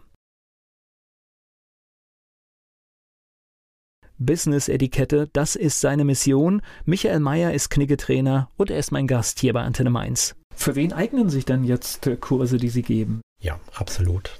Ist ein bisschen, man muss gucken, dass wir bei den Einladenden oder Veranstaltern, sind ja oft die Unternehmen, gestern war es ja ein Verband, der eingeladen hat, guckt, dass man Leute nur dorthin entsendet, die auch wirklich wollen, die offen sind. Also wenn jemand sagt, ich habe was Besseres zu tun, das ist eine falsche Voraussetzung. Das habe ich aber selten. Habe eher bei freien Seminaren, dass die Frauen die Männer schicken und umgekehrt. Das ist dann toll, weil das Effekt ist das gleiche. Wir haben einen tollen Tag, wir beschäftigen uns viel mit Höflichkeit. Also dem Wesentlichen, dem Kern haben aber all diese Themen, gutes Essen, Kleiderordnung, was wir hier hatten, Visitenkarten tauschen umher und dann passiert beides. Die Teilnehmer gehen raus, haben einen schönen, kulinarisch wertvollen Tag gehabt, haben viel gelacht, weil Umgangsformen sind modern. Ich habe viele Geschichten aus der Praxis zu berichten im Geschäftsleben gerade, wo was nicht geklappt hat, von mir selbst auch natürlich. Und dann gehen die Leute von dannen und sind ein Stückchen höflicher, zumindest die nächsten Tage versprechen das. Wir machen Hausaufgaben. Menschen lieben es, mit dem richtigen Namen angesprochen zu werden. Also ist eine Hausaufgabe, nachdem wir eine Übung erleben, die ich natürlich hier nicht verrate, nachher Menschen mit dem Namen verstärkt anzusprechen, wenn sie es auch noch in der Bäckerei auf dem Namensschild haben, um dann zu erleben, wie das so in der Praxis ist, wie sich Menschen freuen, die gesehen und ja, gewertschätzt werden, allein nur über ihren Namen. Also das ist tatsächlich auch etwas, achte ich auch drauf, manchmal auch im E-Mail-Verkehr zum Beispiel, dass ich jeden mit dem richtigen Namen anschreibe. Wenn ich es auch mal versehentlich falsch gemacht habe, schreibe ich sogar nochmal eine E-Mail, entschuldige eben mich dafür, dass ich das nicht gesehen habe in der Hektik, weil ich tatsächlich auch einen Namen habe, der eine Auffälligkeit hat und tatsächlich ist das sehr bezeichnend, wer den Namen nicht richtig schreibt, ist auch in anderen Bereichen nachlässig. Ja, dem kann man nichts wegnehmen und es ist wirklich eine wichtige Geschichte und gleichzeitig der Zufall ist uns hold. Ist es mir vor 4 Tagen beim neuen Hotelpartner passiert, dass die dort handelnde Person tatsächlich einen völlig ungewöhnlichen Namen hat und ich habe bei der ersten Rückantwort einen Buchstaben dazu addiert. Das trifft genau das zu, was ich sagen. Ich hätte es doppelt kontrollieren müssen. Es kam eine E-Mail mit den Inhalten zurück und dann kommt jetzt die Kehrseite der Medaille. Wenn Sie Höflichkeit, Achtsamkeit und dieses, wir wollen alle gut miteinander auskommen oder was ist das Motiv meines Gegenübers, hat die Person, die da sehr empfindlich ist, diese Empfindlichkeit ausgedrückt, indem sie es richtig gestellt hat und mit großen Lettern und Abstandszeilen ihren Namen nochmal geschrieben hat. Mein Name ist...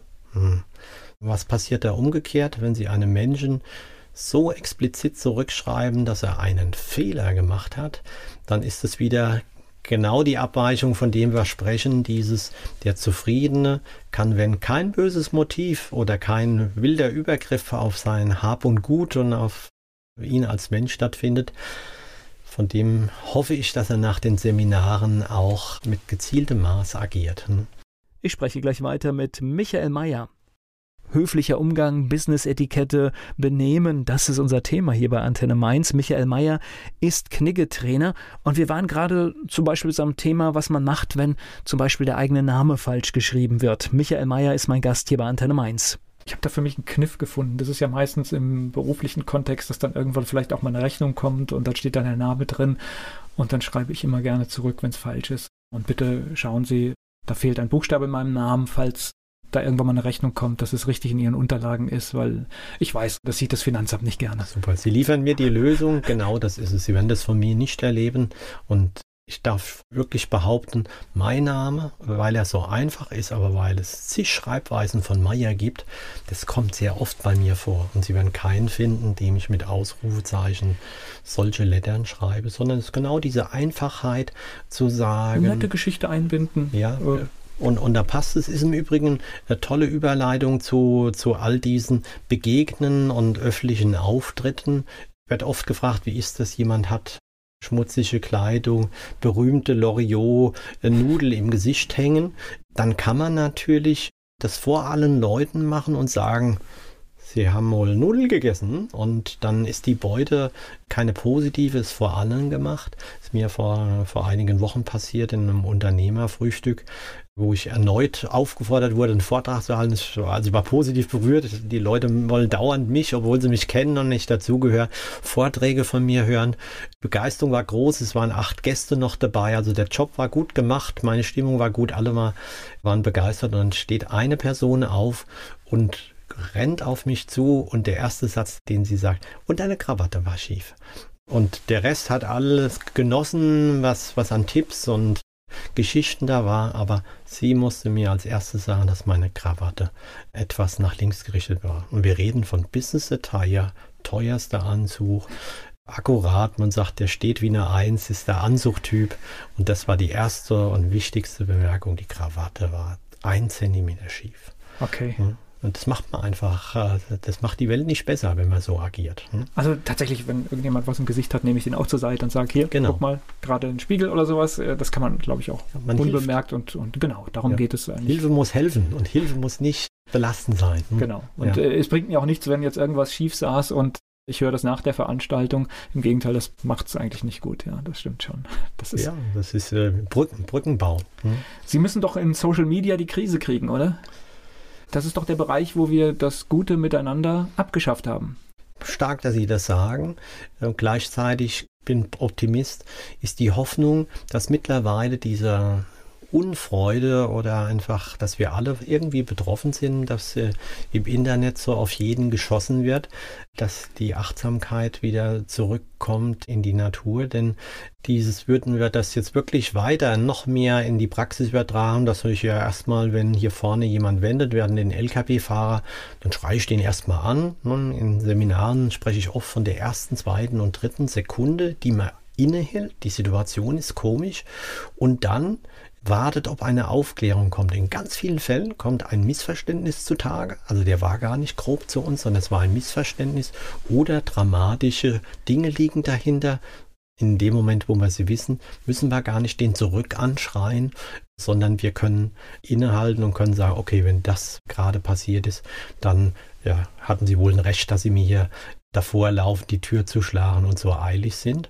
Leider ist es so, dass wir haben bei Knigge Benefit die erwähnten Dresscode-Filme, die mit über 100.000 Klicks eine gewisse Prominenz erreicht haben. Der dunkle Anzug ist gerade der Ratgeber in Deutschland. Wenn ich auf eine Feierlichkeit gehe, öffne ich YouTube oder Knigge Benefit, schaue mir an, wie geht der dunkle Anzug, weil das der meistgebrauchte festliche Dresscode ist.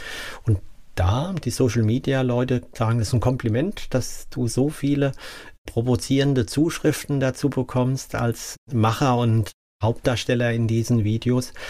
Da schreibt dann Black Devil, dass das Model einen Schwellkopf hat und dass der Anzug eigentlich eher nicht passend wäre und dann der Ärmel zu lang war. Also wenn wir das mal auf der Zunge zergehen lassen, aus einem Mündungsfeuer schießt da wer auch immer, der Black Devil heißt. Hast du noch nicht mal Mut mit Klarnamen? Klarnamen, aber jemand, wenn Sie das mit Ironie zurückspülen, jemand, der im Modehaus angestellt ist, aber nebenbei so attraktiv empfunden wird von der Gesellschaft, dass er Model ist, ist ein Schwellkopf und eine der meistverkauften Kleidungsstücke von einer Marke, die sehr, sehr bekannt ist, ist da abgebildet, die wird verkauft, die entspricht diesem Dresscode. Und wenn wir es genau nehmen, haben wir die nur nicht auf den Herrn die letzten Zentimeter gekürzt am Ärmel, weil es ja nachher wieder ins Regal ging. Und alle anderen 30.000 oder 40.000 sind es im Moment, die den Film genutzt haben, dass sie auf der nächsten Feier gut aussehen. Die werden völlig außer Acht gelassen, weil jemand Frust hat und da schreibt. Und der Höhepunkt war eigentlich, dass jemand am Heiligabend um 17.10 Uhr das letzte Mal sich über den Film angenommen hat, aber mit Klarnamen dann seinen Spott zum Besten gegeben hat. Und dann hat schnell ein Anwesender, der mit dabei war, als wir es gesehen haben, wir brauchen uns da nicht weiter drum zu kümmern. Wir haben 17.10 Uhr am Heiligabend nichts Besseres zu tun hat, als Semi-Fachwissen ins Internet zu ergießen, der hat andere Probleme. Und ehrlich gesagt, mir ist jemand lieber, wo vielleicht die Länge des Hemdärmels nicht stimmt, er sich dafür aber Gedanken macht, wie er kommt und was er macht, ist mir lieber als jemand, der sich darüber keine Gedanken macht. Ja, und wir würden gern solche Beiträge kaufen und sagen, ja, wir nehmen die Ärmelkritik gerne und das ist die Erklärung, dass der kein angepasster war. Aber kommen Sie doch mal auf ein Seminar, weil wir würden Ihnen gern das, was große Firmen sogar als Core Value in ihren Statuten haben, Herzensbildung mit Ihnen betreiben und gucken, was wir für Sie tun können, dass Sie sowas, weil Sie werden das ja auch bei anderen Leuten machen, aus der Deckung auf die schießen, weil Ihnen langweilig ist oder weil Sie nicht zufrieden sind mit der Gesamtsituation. Gleich geht's weiter im Gespräch mit Michael Mayer.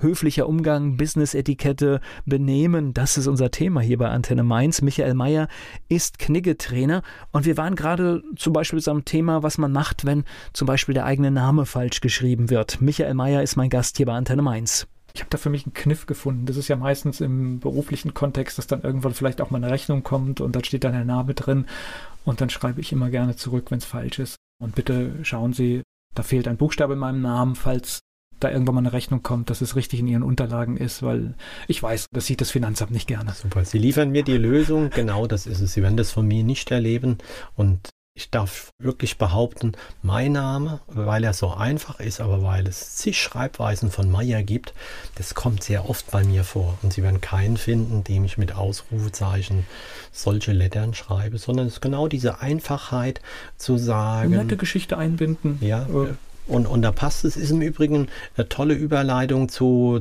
all diesen Begegnen und öffentlichen Auftritten. Ich werde oft gefragt, wie ist das, jemand hat schmutzige Kleidung, berühmte Loriot-Nudel im Gesicht hängen, dann kann man natürlich das vor allen Leuten machen und sagen, sie haben wohl Nudel gegessen und dann ist die Beute keine positive, ist vor allen gemacht. Das ist mir vor einigen Wochen passiert in einem Unternehmerfrühstück, wo ich erneut aufgefordert wurde, einen Vortrag zu halten. Also ich war positiv berührt. Die Leute wollen dauernd mich, obwohl sie mich kennen und nicht dazugehören, Vorträge von mir hören. Begeisterung war groß. Es waren 8 Gäste noch dabei. Also der Job war gut gemacht. Meine Stimmung war gut. Alle waren begeistert. Und dann steht eine Person auf und rennt auf mich zu. Und der erste Satz, den sie sagt, und deine Krawatte war schief. Und der Rest hat alles genossen, was an Tipps und Geschichten da war, aber sie musste mir als erstes sagen, dass meine Krawatte etwas nach links gerichtet war. Und wir reden von Business Attire, teuerster Anzug, akkurat, man sagt, der steht wie eine 1, ist der Anzugtyp. Und das war die erste und wichtigste Bemerkung, die Krawatte war 1 Zentimeter schief. Okay. Und das macht man einfach, das macht die Welt nicht besser, wenn man so agiert. Also tatsächlich, wenn irgendjemand was im Gesicht hat, nehme ich den auch zur Seite und sage, hier, guck mal, gerade in den Spiegel oder sowas. Das kann man, glaube ich, auch unbemerkt und genau, darum geht es eigentlich. Hilfe muss helfen und Hilfe muss nicht belastend sein. Genau. Und es bringt mir auch nichts, wenn jetzt irgendwas schief saß und ich höre das nach der Veranstaltung. Im Gegenteil, das macht es eigentlich nicht gut. Ja, das stimmt schon. Das ist Brückenbau. Sie müssen doch in Social Media die Krise kriegen, oder? Das ist doch der Bereich, wo wir das Gute miteinander abgeschafft haben. Stark, dass Sie das sagen. Gleichzeitig, bin Optimist, ist die Hoffnung, dass mittlerweile diese Unfreude oder einfach, dass wir alle irgendwie betroffen sind, dass im Internet so auf jeden geschossen wird, dass die Achtsamkeit wieder zurückkommt in die Natur. Denn würden wir das jetzt wirklich weiter noch mehr in die Praxis übertragen, dass ich ja erstmal, wenn hier vorne jemand wendet, wir hatten den LKW-Fahrer, dann schreie ich den erstmal an. In Seminaren spreche ich oft von der ersten, zweiten und dritten Sekunde, die man innehält. Die Situation ist komisch und dann wartet, ob eine Aufklärung kommt. In ganz vielen Fällen kommt ein Missverständnis zutage. Also der war gar nicht grob zu uns, sondern es war ein Missverständnis oder dramatische Dinge liegen dahinter. In dem Moment, wo wir sie wissen, müssen wir gar nicht den zurück anschreien, sondern wir können innehalten und können sagen, okay, wenn das gerade passiert ist, dann hatten Sie wohl ein Recht, dass Sie mir hier davor laufen, die Tür zu schlagen und so eilig sind. Leider ist es so, dass wir haben bei Knigge Benefit die erwähnten Dresscode-Filme, die mit über 100.000 Klicks eine gewisse Prominenz erreicht haben. Der dunkle Anzug ist gerade der Ratgeber in Deutschland, wenn ich auf eine Feierlichkeit gehe, öffne ich YouTube oder Knigge Benefit, schau mir an, wie geht der dunkle Anzug, weil das der meistgebrauchte festliche Dresscode ist. Und da, die Social-Media-Leute sagen, das ist ein Kompliment, dass du so viele provozierende Zuschriften dazu bekommst als Macher und Hauptdarsteller in diesen Videos. Da schreibt dann Black Devil, dass das Model einen Schwellkopf hat und dass der Anzug eigentlich eher nicht passend wäre und dann der Ärmel zu lang war. Also wenn wir das mal auf der Zunge zergehen lassen, aus einem Mündungsfeuer schießt da wer auch immer, der Black Devil heißt. Hast du noch nicht mal Mut mit Klarnamen? Klarnamen, die aber jemand, wenn Sie das mit Ironie zurückspielen, wenn jemand, der im Modehaus angestellt ist, aber nebenbei so attraktiv empfunden wird von der Gesellschaft, dass er Model ist, ist ein Schwellkopf und eine der meistverkauften Kleidungsstücke von einer Marke, die sehr, sehr bekannt ist, ist da abgebildet, die wird verkauft, die entspricht diesem Dresscode und wenn wir es genau nehmen, haben wir die nur nicht auf den Herrn die letzten Zentimeter gekürzt am Ärmel, ne, weil es ja nachher wieder ins Regal ging. Und alle anderen 30.000 oder ich glaube 40.000 sind es im Moment, die den Film genutzt haben, dass sie auf der nächsten Feier gut aussehen. Die werden völlig außer Acht gelassen, weil jemand Frust hat und da schreibt. Und der Höhepunkt war eigentlich, dass jemand am Heiligabend um 17.10 Uhr das letzte Mal sich über den Film angenommen hat, aber mit Klarnamen dann seinen Spott zum Besten gegeben hat. Und dann hat schnell ein Anwesender, der mit dabei war, als wir es gesehen haben, wir brauchen uns da nicht weiter drum zu kümmern, wir haben 17.10 Uhr am Heiligabend nichts Besseres zu tun hat, als Semi-Fachwissen ins Internet zu ergießen, der hat andere Probleme. Und ehrlich gesagt, mir ist jemand lieber, wo vielleicht die Länge des Hemdärmels nicht stimmt, er sich dafür aber Gedanken macht, wie er kommt und was er macht, ist mir lieber als jemand, der sich darüber keine Gedanken macht. Ja, und wir würden gerne solche Beiträge kaufen und sagen, ja, wir nehmen die Ärmelkritik gerne und das ist die Erklärung, dass da kein angepasster war. Aber kommen Sie doch mal auf ein Seminar, weil wir würden Ihnen gern das, was große Firmen sogar als Core Value in ihren Statuten haben, Herzensbildung mit Ihnen betreiben und gucken, was wir für Sie tun können, dass Sie sowas, weil Sie werden das ja auch bei anderen Leuten machen, aus der Deckung auf die schießen, weil Ihnen langweilig ist oder weil Sie nicht zufrieden sind mit der Gesamtsituation. Gleich geht's weiter im Gespräch mit Michael Mayer.